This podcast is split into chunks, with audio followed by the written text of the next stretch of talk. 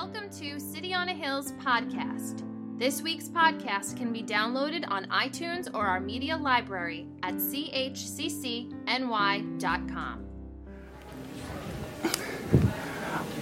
As you guys can see, Pastor James isn't with us today. Um, the series on Back to the Future will be continuing. On that note, though, what we're going to talk about today has a lot of correlation to that. Just the understanding of being prepared, being prepared for God coming back, for God's return, um, and a people that are passionate in pursuing Christ. Um, it's exciting. It's an exciting time, and I know I've spoke with Pastor James throughout the week, and he's excited to come back and f- to jump back into that series um, during this season. With that, I would like to start with uh, some prayer. So, Lord,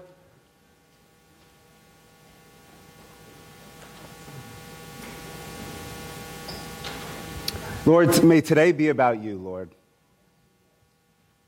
May every person that came out here today, Father, may they prepare their hearts right now to experience you, Father. To know that you are in this house, that you're dwelling in this place, Father. May we open up our eyes, Father, our spiritual eyes. May we open up our hearts, Father, to hear from you today, Father. Lord, as the speaker today, may no word and may no sound or utterance be of me, Father, but may it all be of you, Father. May, as a body, Father, we realize the power that you've given us, Father. May lives be changed today, Father. May joy be in the room today, Lord. In your name we pray. Amen. Amen. So, it is Christmas season. Yeah, okay, yes, all right. And with that comes the shopping and the, and um, what else? The gifts, right? The Christmas parties, the cookies, the cake. If you could say one thing that kind of starts the Christmas season, like if you could say, what's one thing that really gets the Christmas season going, what would you say it is? The music. The music. Yes, it is the music. Um, that definitely is the start of it. Now, I will say this Pastor James has been speaking a lot from Revelations. Um, and in that, I don't know if you guys are aware, there is an 11th commandment. You know, we have 10. There is 11th commandment, and it goes something like this Thou shalt not play Christmas music before Thanksgiving. Thank you. Now, I do know there are some habitual rule breakers this commandment in this room. I'm not going to say anybody like our pastor in the front or my wife. My wife could have Christmas music going in like July, and it is painful. And the worst part is, she's converted my children. I'll have like little Jeremiah back there. He's like singing like uh, Santa Claus comes out. No, he's not. Santa Claus left months ago. Um, the music. With that, the other thing that comes with Christmas is the snow, right? The, the winter season, the snow comes out, and I think of like how beautiful it is. We have songs that go with it, please. Good old Dean. Oh, outside Come on. Feel ah, you're so delightful. Here it comes. Here it comes. Yes! Thank you. Yes! That first snowfall. Look at this scene. Me and, me and Mary talked about this this morning. We're like, wow, that's just like such a pretty scene. Is that a lake? Is that the sunrise or set? Like, just everything about it. It's just like something so nice about it. That, that, that atmosphere that the snow brings when you get the fireplace, you get a blanket, you're warm, you have to stay inside. Like, it is a beautiful thing. And then December passes, January passes, we get into February. and things change significantly. All of a sudden, it is make it end. Dean Martin never sing a verse again in life. We do not want the snow. I mean, we all remember last year. We were like in March. We were in April, I mean, and it was still snowing. Like, what is going on? And what you realize is that winter is good up until a certain point. Like, it's, we, I'm com- like, listen, I love, love the snow. I, there's, there's so many things about it that I love. But what I hate is having to pay that extra oil bill. I, I despise that. I hate when my car is like just filthy from all the snow and the sand and the salt. Uh, My kids being in my house all winter. That is a lot to take. It needs to end. There are seasons, right, that we're all comfortable with if it's just for a period of time. There are seasons in life that we get that we can say, all right, I, I get it, that there's going to be, life is hard. How many times have we heard that? Life is hard. All right, yeah, I, I get it. But it's when it's hard for a long time. When it's a long time, like, I'm okay with knowing that there's to be a trial tribulation. Like, hey, you're to go through some stuff for like a month. All right. For like two months. When it hits like a year, when it hits two years, like when that season becomes very difficult and trying, things start to like start to question some things. Like, what's going on, God? The message today is just that. There are long seasons. There are some long seasons. But where are we at in those seasons?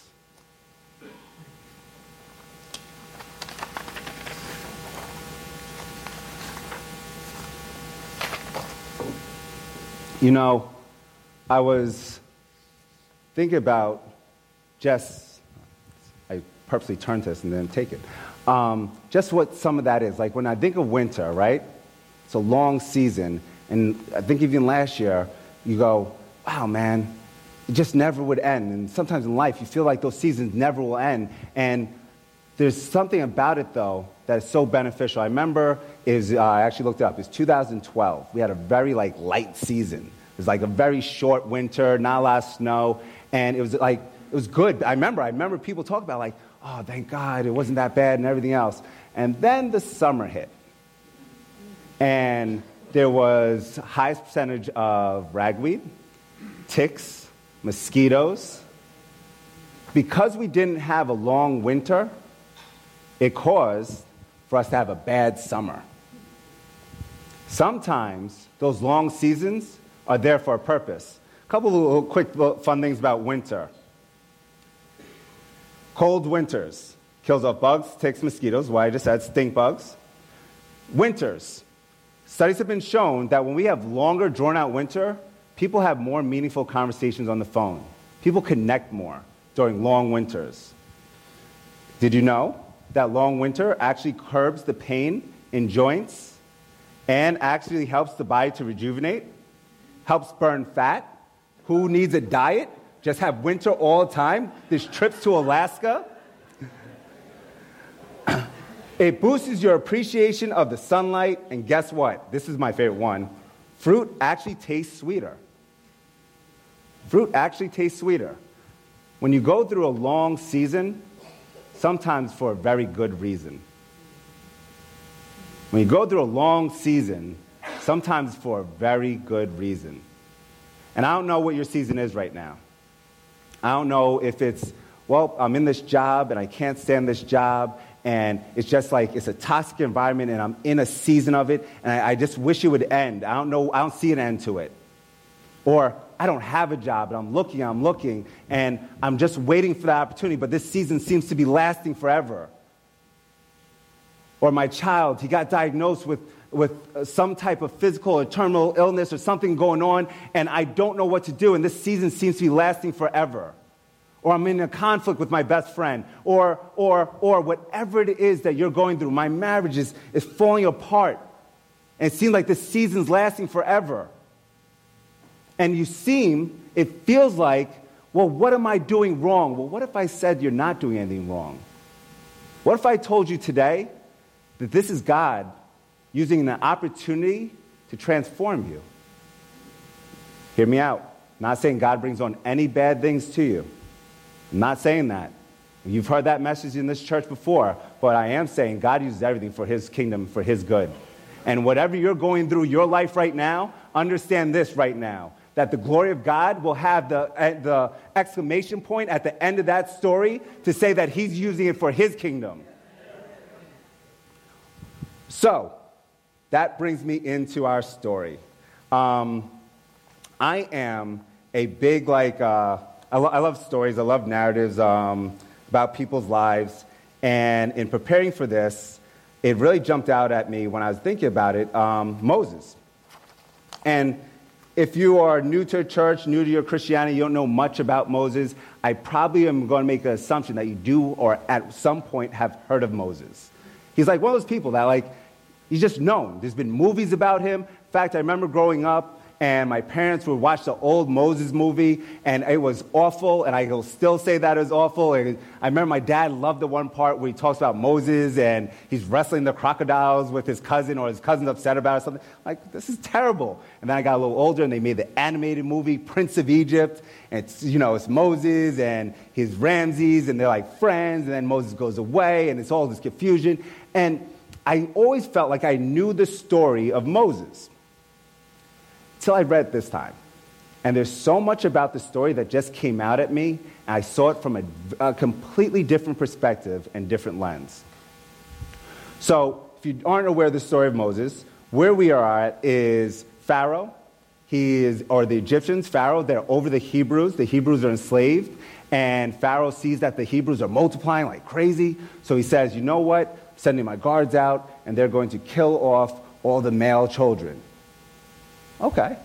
Um, so, in that, right, Moses, he's, he's born, his mom takes him three months later, puts him in the Nile River, he goes down the Nile, coming uh, down the Nile. Oh, look, Pharaoh's daughter's there. She sees Moses. Oh, Moses, such a cute baby, I'm going to adopt him. Oh, luckily enough, there's a Hebrew girl, which is Moses' sister. Oh, Hebrew girl, do you know anybody that can nurse Moses? Sure. She takes him, then brings him back to Pharaoh's daughter. Pharaoh's daughter now raises him in the house. Then from there, what ends up happening? One day, Moses figures out that he's adopted and he kills his. That's how I thought the story went. However, I was so wrong. So here's the story Moses, I, I mean, this kind of blew me away, right? Moses, it was by faith that Moses' parents hid him for three months when he was born. Then they saw that God had given them an unusual child and they were not afraid to disobey the king's demand. Couple things. Never in the story have I ever thought about Moses' father. I never thought about like just Moses' mom. I never thought about his dad. Moses' dad. Let's talk about him. Amram, his father. He is known for his faith. He's known to be a mighty man of faith. In fact, first century historian Josephus wrote this Rather than depend on his own ability to conceal Moses, Amram decided to, to depend instead on his dream that God has given him. Thus, not, thus, he did not abandon Moses to the Nile River, but rather to the care of God. Moses' mom and dad were people of extreme faith. When it goes back here and it talks about that they, they were okay, they were not afraid to disobey uh, the king's command, it's because they knew who their God was. When his mom took Moses and put him in the Nile River, she just wasn't saying, Oh, I hope he survives. She's saying, I know who my God is. I know who my God is of my child. I am trusting him in my God's hands. Sometimes in life, Sometimes in our seasons, things are so big, things are so bad that we can't have control over anymore. So we have to take the blessing that God gave us and give it back to God because He said, I'm the one who's supposed to carry it from the beginning. You're the one who's supposed to enjoy it. That's where we're going with this. Moses. So, going back to the unusual child, in other versions or in translations, it says that unusual is actually favored mean favored or divinely favored. That this child's from God, and this is so important to his story. So important to his story. What happens from here? parents in full faith and full trust of who God is and who God is of their child, takes the baby, puts him in the Nile, goes down the Nile. Yes, Miriam, his sister, is following, watching, watching. It ends up coming to Pharaoh's daughter by happenstance, right? God doesn't have a hand on that at all. She then says, Look at this baby. I'm going to keep this baby, but I need somebody to nurse this baby. Hey, Hebrew girl, find somebody to nurse this baby. Now, here's Miriam, his sister, right? Just work with me here. Okay, mom takes my brother and puts him in the Nile, and mom was just nursing him, and now Pharaoh's daughter needs somebody to nurse him. I wonder who would that be? She takes him right back to his mother. Talk about a confirmation of faith. Could you imagine? God tells you that you have a special child. Something in life is saying, God, God, I can't handle this. My son's going to die. I got to give him to you. And God goes, okay, here you go. You got him right back. And now he's protected forever. Want to know how long she nursed him? Stories debated. Anywhere from two to eight years. Anywhere from two to eight years, his parents had Moses in their care.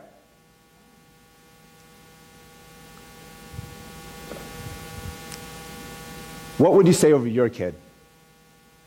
When something like that, when a miracle like that happens, you cannot tell me that every single chance that they had him in their arms, they weren't praying over him or talking about the blessing he was or who he was or who he would be and who God was in him.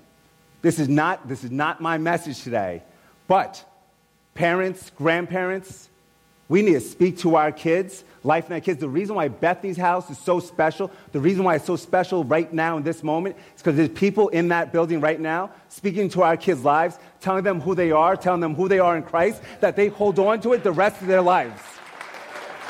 There's a strong message being said right now that these kids know who they are, and that sticks with them. I'll tell you what, I'm a product of this building, I'm a product of this church, this family. I am not in this room.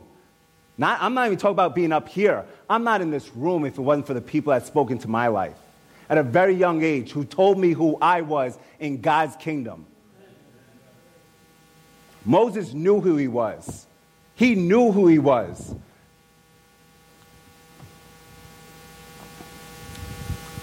This is why I can speak so strongly to that.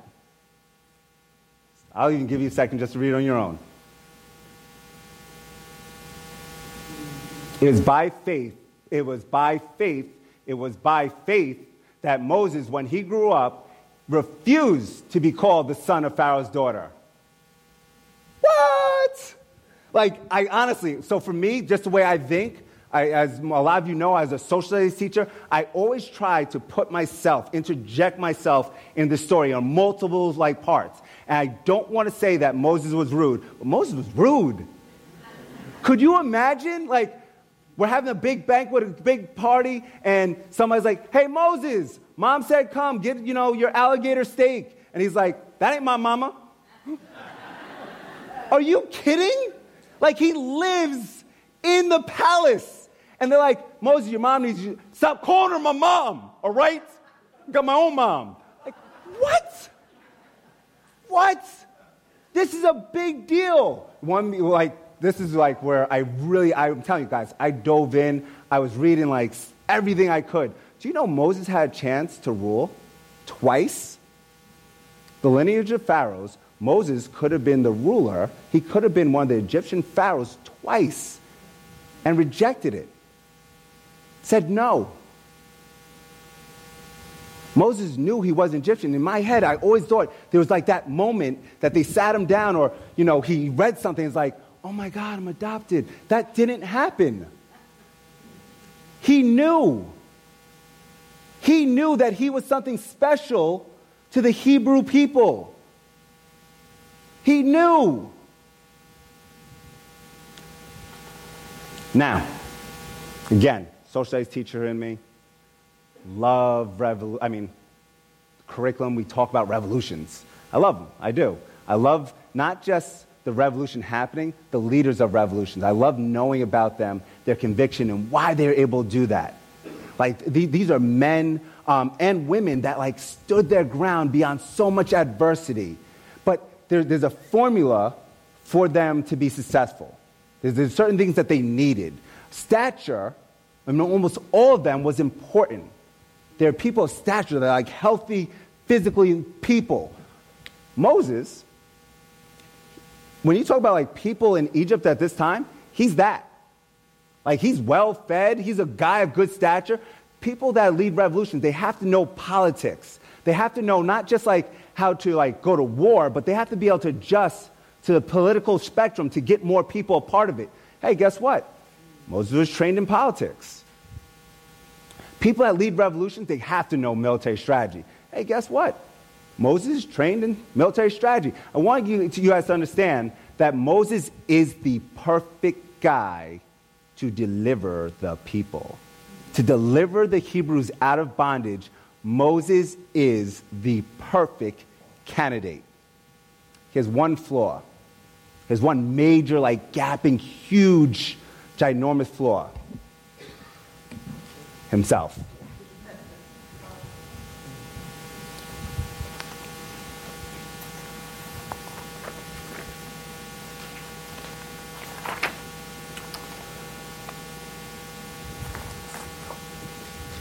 One day, after Moses had grown up, he went out to where his people were and watched them at their, and watched them at their hard labor. He saw an Egyptian beating a Hebrew, one of his own people, one of his own people. Looking this way and that, and seeing no one, he killed the Egyptian and hid him in the sand.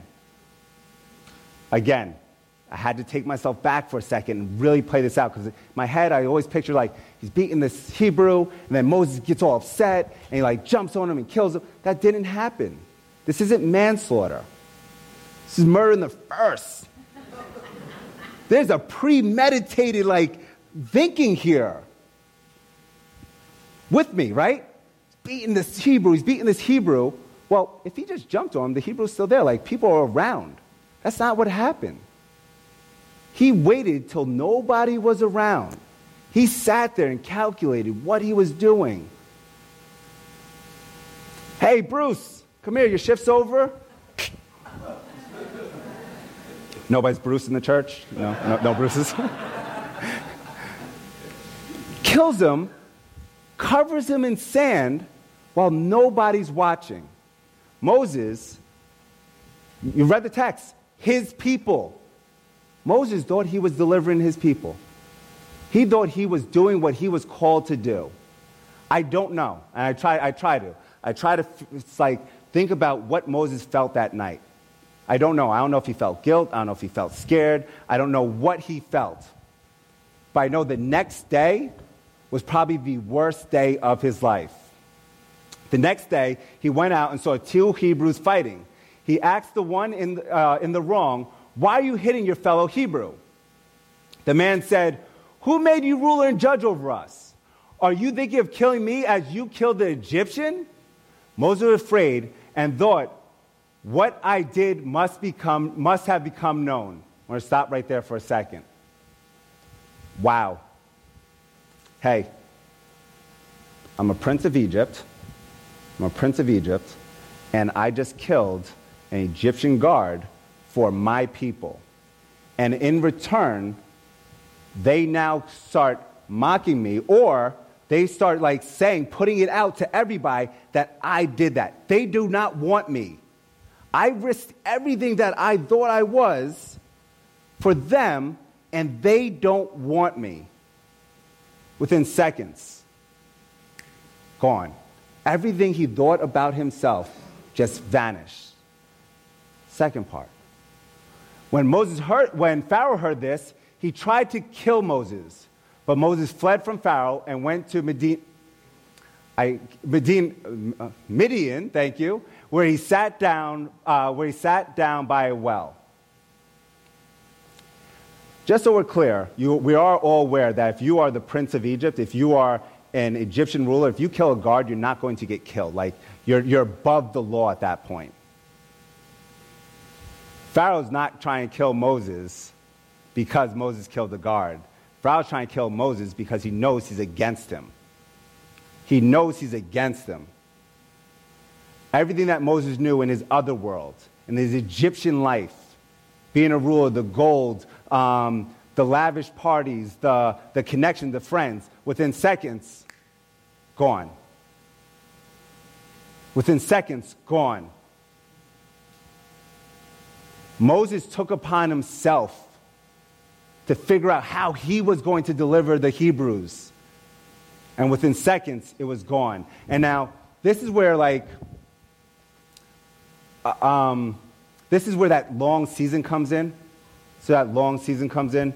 So Moses, he flees to the desert, and I looked up how long it took for Moses to get from Egypt to his destination 285 miles. Never knew that. 285 miles. And I, and, I, and I did, I started to think about that. 285 miles through the desert. And I think of Moses, because he didn't like, he didn't like pack a bag before he fled, right? I think of him and he has his gold on, probably has his makeup still on, because uh, as an Egyptian ruler, you would have had that on. And he's in the desert, and all of a sudden, that bangle, that chain that you had on, that's really hot. And I know for a fact he had to like get this thing off me. I don't know if he just threw it or he tried to sell it, but he could not carry that anymore. And his makeup starting to like tear, leak into his eyes. Um, and at some point, I'm sure he had to wash that off.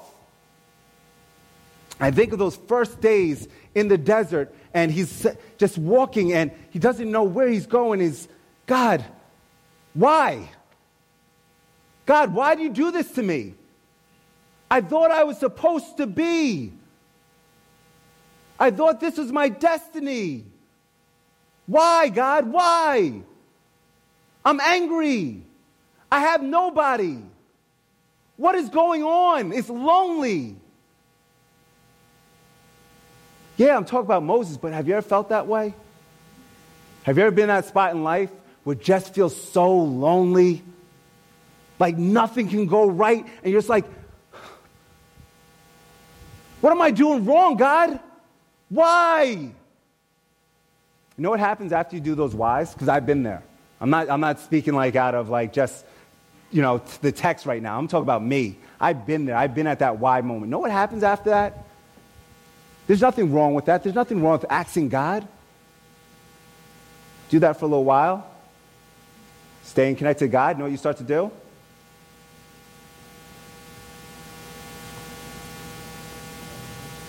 Start to listen. You stop asking why. You start to listen because you need an answer so bad. I need to hear from you so bad, God. I'm in this, I'm in this dry, long, barren season, and I just need to hear from you.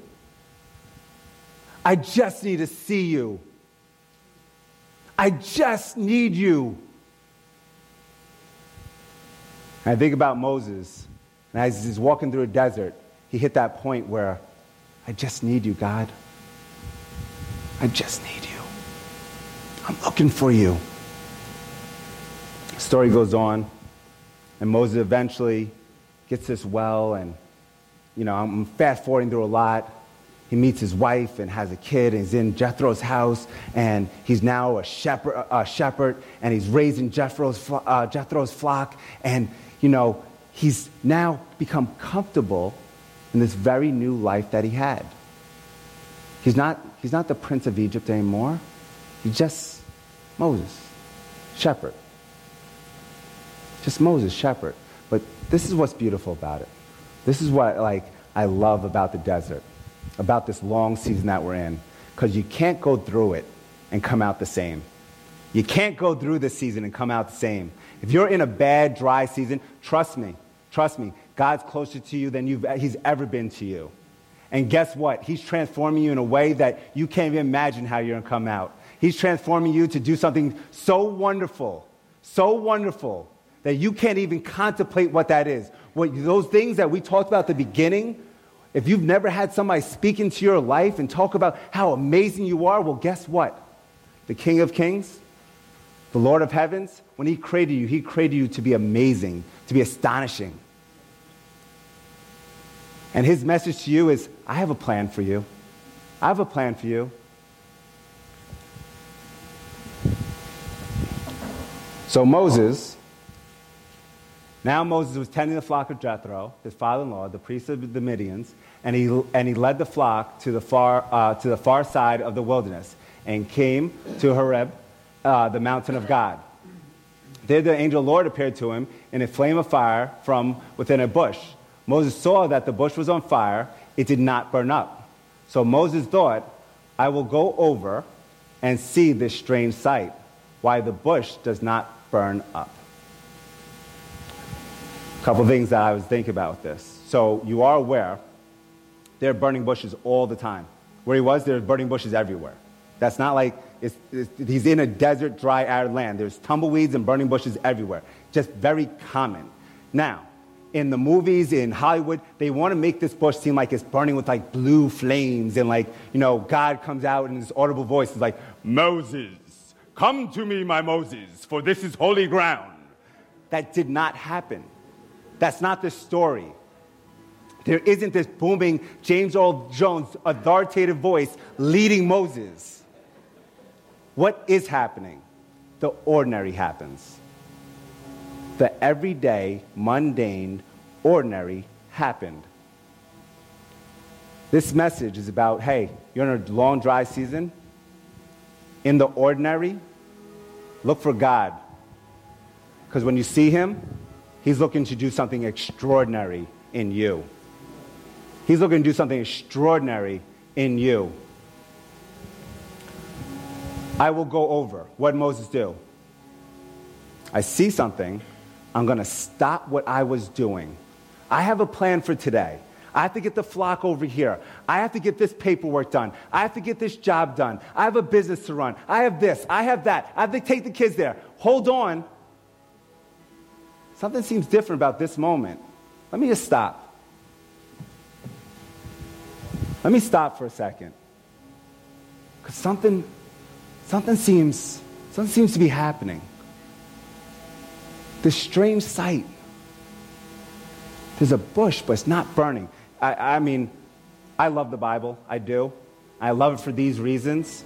I like this very reason. This isn't just talk about the bush burning. This isn't just talk about a bush that's on fire that's not burning. He's talking about, it's talking about Moses. I'm going to put a fire in you, Moses. I'm going to put a fire in you, Moses, and it's not going to consume you. It's to be astonishing to the world. Hey, Moses, you don't know this. You have no clue. But everything that you've been going through in life, it's to be written down for generations, for centuries to read about. You're inspire people because of who I made you. Hey, Moses, I'm to take you onto holy ground. I need to take off your shoes, Moses coming onto my holy ground. Hey, Moses, i'm going do signs and wonders with you. What do you mean, Lord? I, I, I, can't do any of that. Moses, you didn't hear me. I'll do signs and wonders with you. Throw down your staff. I made it into a serpent. I made it into a serpent, Moses. You didn't do anything. You let go. I made it a serpent. I'll do signs and wonders with you, Moses. Put your hand on your heart. It's, disease, right? Put it on your heart. Now take it out. I was healed. Moses, I'm going to touch your heart in a way that you're going to be healing to people. You didn't do that, Moses. I did that, Moses. I did that. But, but, but, but, but, but, but, but, but, but, Lord, I, I, I, I, I just, I, I can't, I can't go, go, go, go to Pharaoh and articulate. Moses, I know you stutter. Hey, guess what? I don't even know if that stuttering problem happened when he's going through the desert from the trauma that he had. I know you stutter. I know you that all of a sudden you're not that guy. It doesn't look on paper like you're that guy. Guess what, Moses? I'm putting people around you. You are that guy. I don't know what season you're going through right now. I don't know where you're at in life right now. But I'm telling you, God is calling you out to something so much greater than you can ever imagine. James has been preaching about the second coming. Absolutely.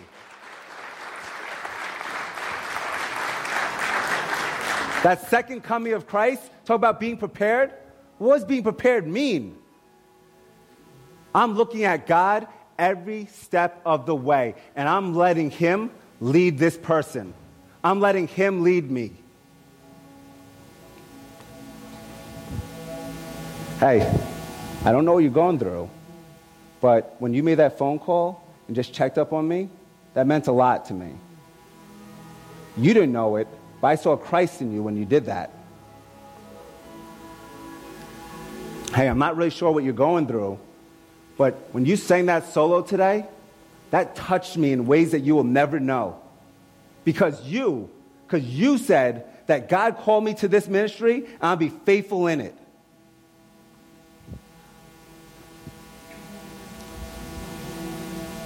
You're one of the greeters here, and I don't know what you're going through, but every time I walk through that door, you smile at me. Every single time. I don't know what kind of pain or hurt that you go through, but every single time, you still smile at me. You embrace me. I see Christ in you. You're running a business, you expand that business. There's that time that you talked to that lady just about Christ. You just had a dialogue about, about it, and you thought it ended there. But it didn't because the next day, she talked to her kids about this strange guy that came to her house who's supposed to be doing sprinklers, was talked to about Christ, and it changed her. And maybe it didn't change her, but changed her kids. You don't work with wood. You work with hearts. Because you come into people's houses and you say, you know what? I want this piece or whatever I'm doing to make your home to make a home that exemplifies Christ. And I don't have a problem sharing that. All of us, all of us, not what we're going through in that moment. It's about how we're seeing God, how we're letting God use us. Oftentimes, I'm in school and I do. I have conversations with students that, um, that usually are going through a lot. They're going through a lot and there's adversity. They tell me about it, and now I'm the person that's had to give them some type of discipline. I have to spend them for something. I said, well, let's, let's, let's get away from that for a second. What do you want? They go on some, some like, you know, tangent of what they want. They go, what do you really want? Because the truth of the matter is, at the end of the day, somebody's to write a book about me or tell a story about me. Going to have some type of adversity in it. Every great movie that we like, every, you know, everything that we want to like emulate, there's some type of adversity about it. What we want is at the end of that story to see that person come out, come out from it. But this message isn't about us doing it. It's about Christ doing it. It's about Christ doing it. Are we allowing Christ to live through us and in us. If we're going to be that bridegroom, is that bride ready to say, Take me? Take me. I'm ready for you to take care of me in every way possible. Hey, guess what? Rapture's coming. I'm be honest. I can't handle that. I can't handle that. I know he can. I know I can lay down my life for Him to handle it for me. Long seasons. Long seasons transform us so that God can use us. New team, please come up.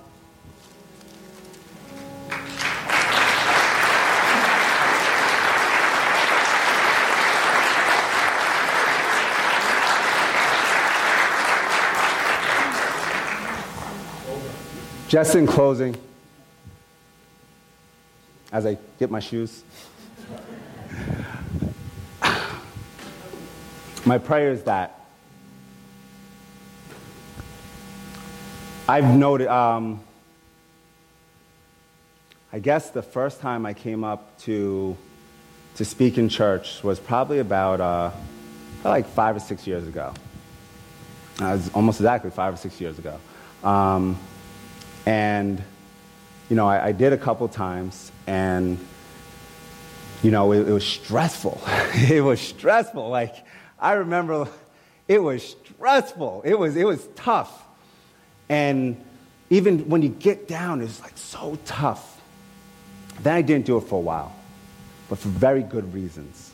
For very good reasons. And I realized that, you know, I've had the opportunity to speak to a church a couple times in uh, recent weeks.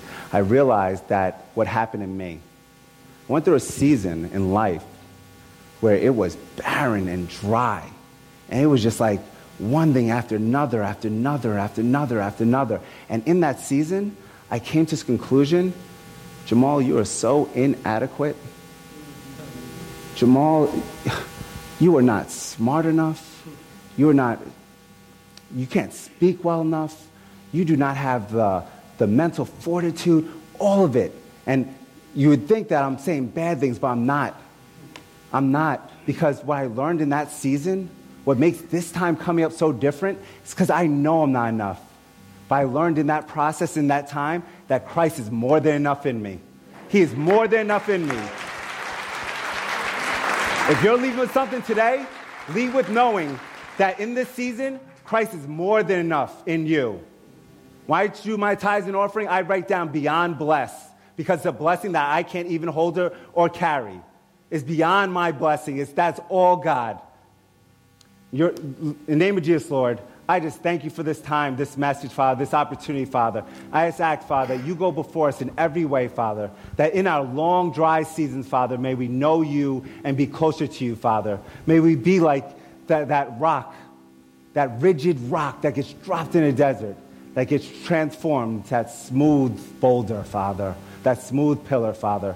May you transform us, Father, into usable material, Father, for your kingdom. In your name we pray. Amen.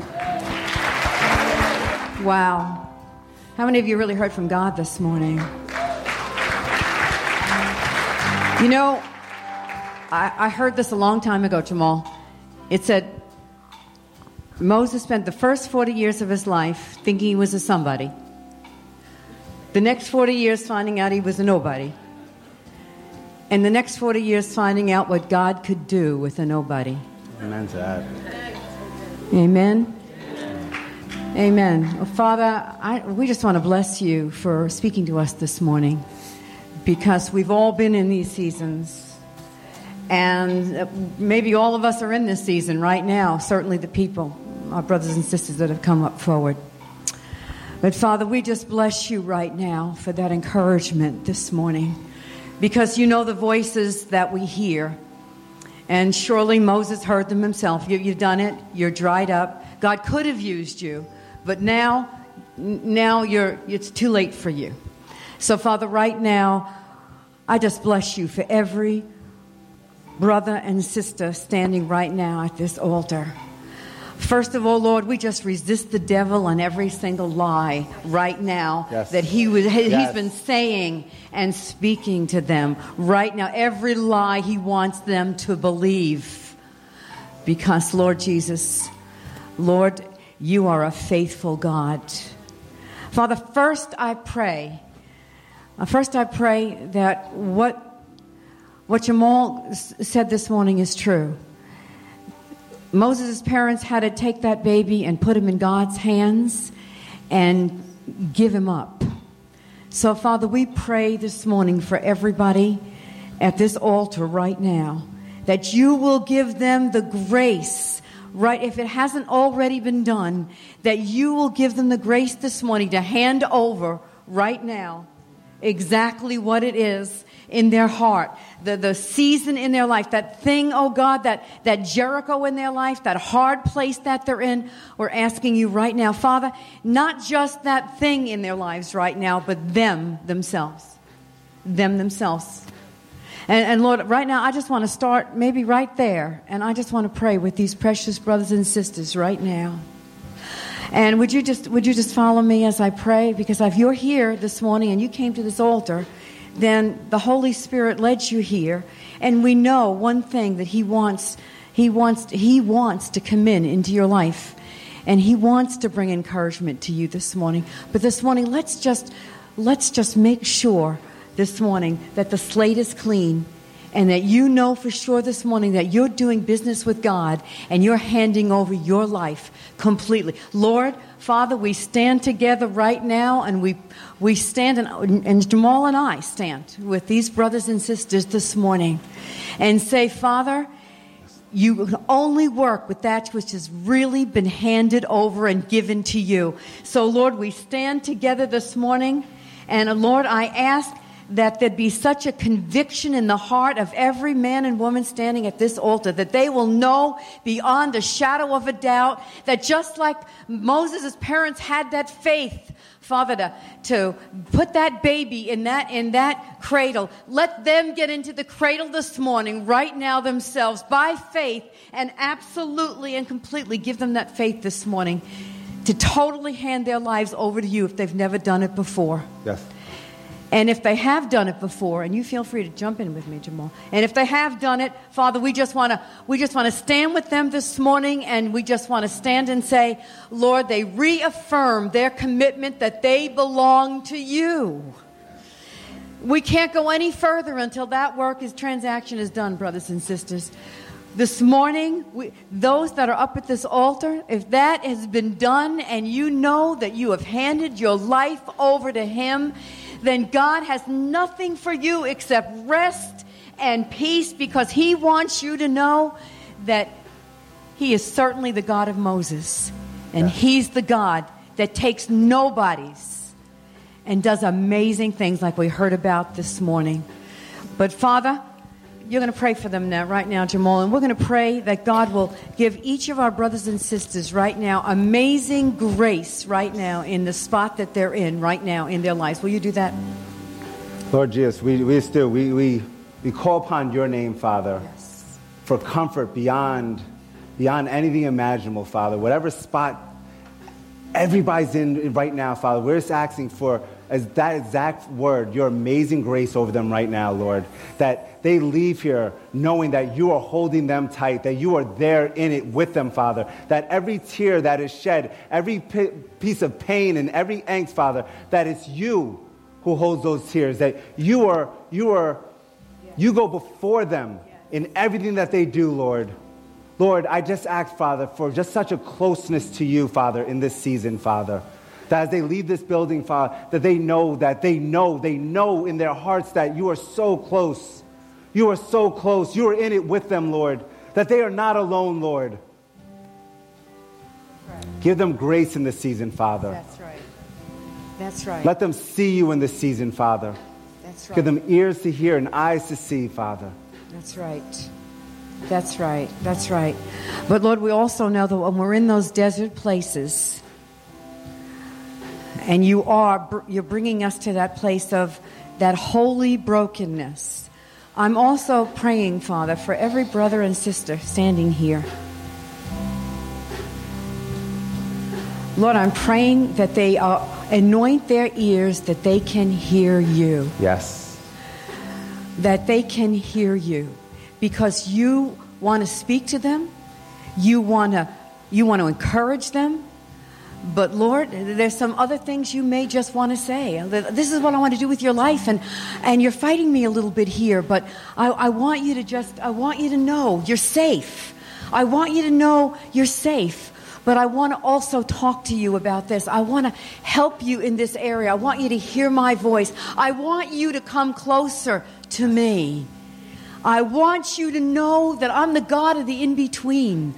I'm the God of when you leave Egypt and you and you come into the promised land. And I'm your God. And I'm go all my promises will be fulfilled. But right now in this place, I want you to come closer to me.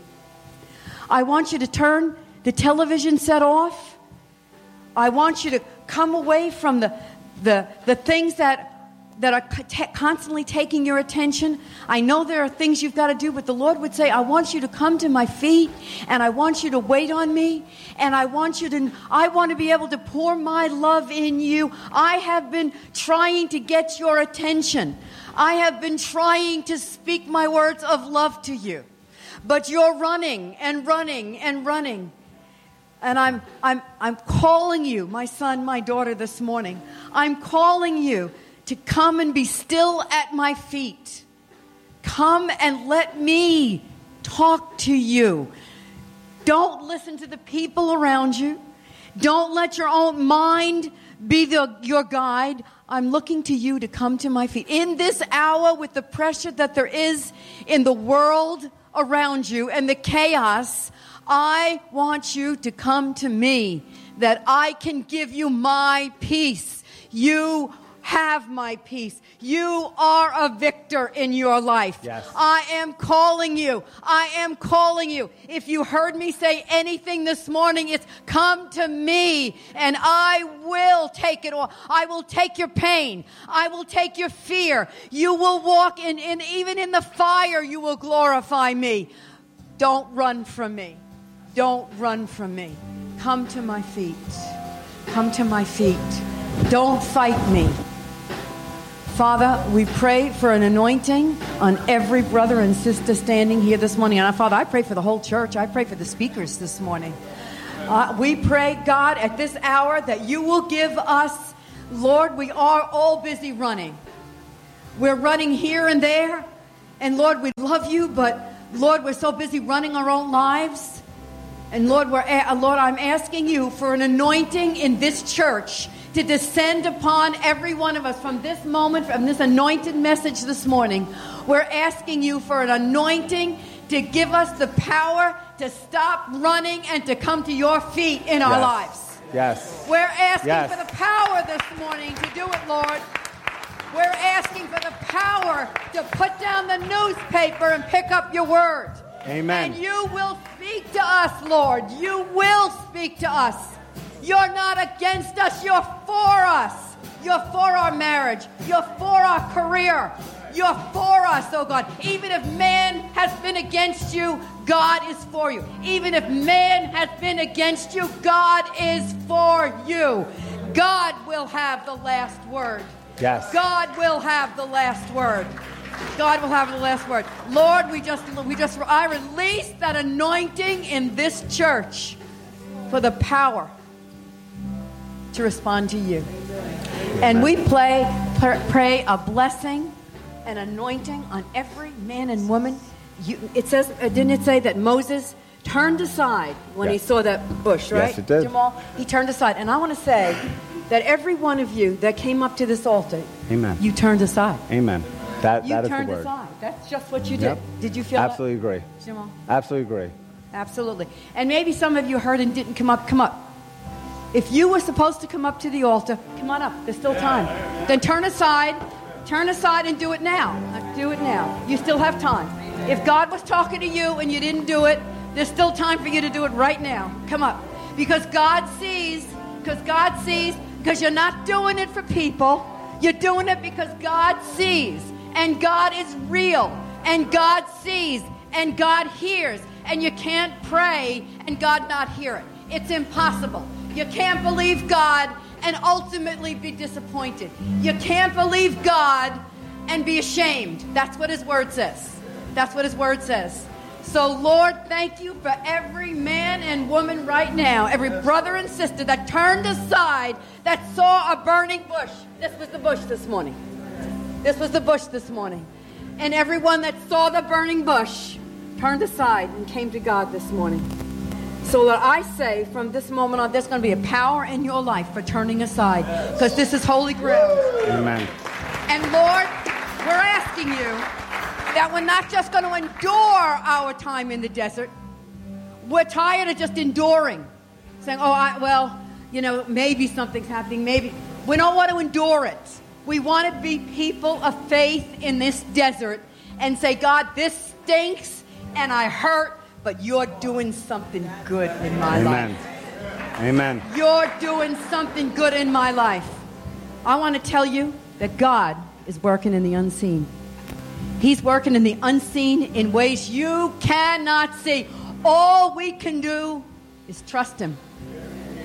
All we can do is trust Him because He's worthy to be trusted, because He's faithful and true. Amen, saints? Amen, saints. Let's give God a hand.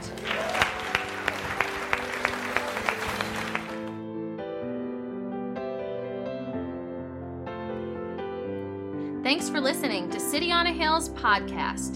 For more resources, visit us at chccny.com.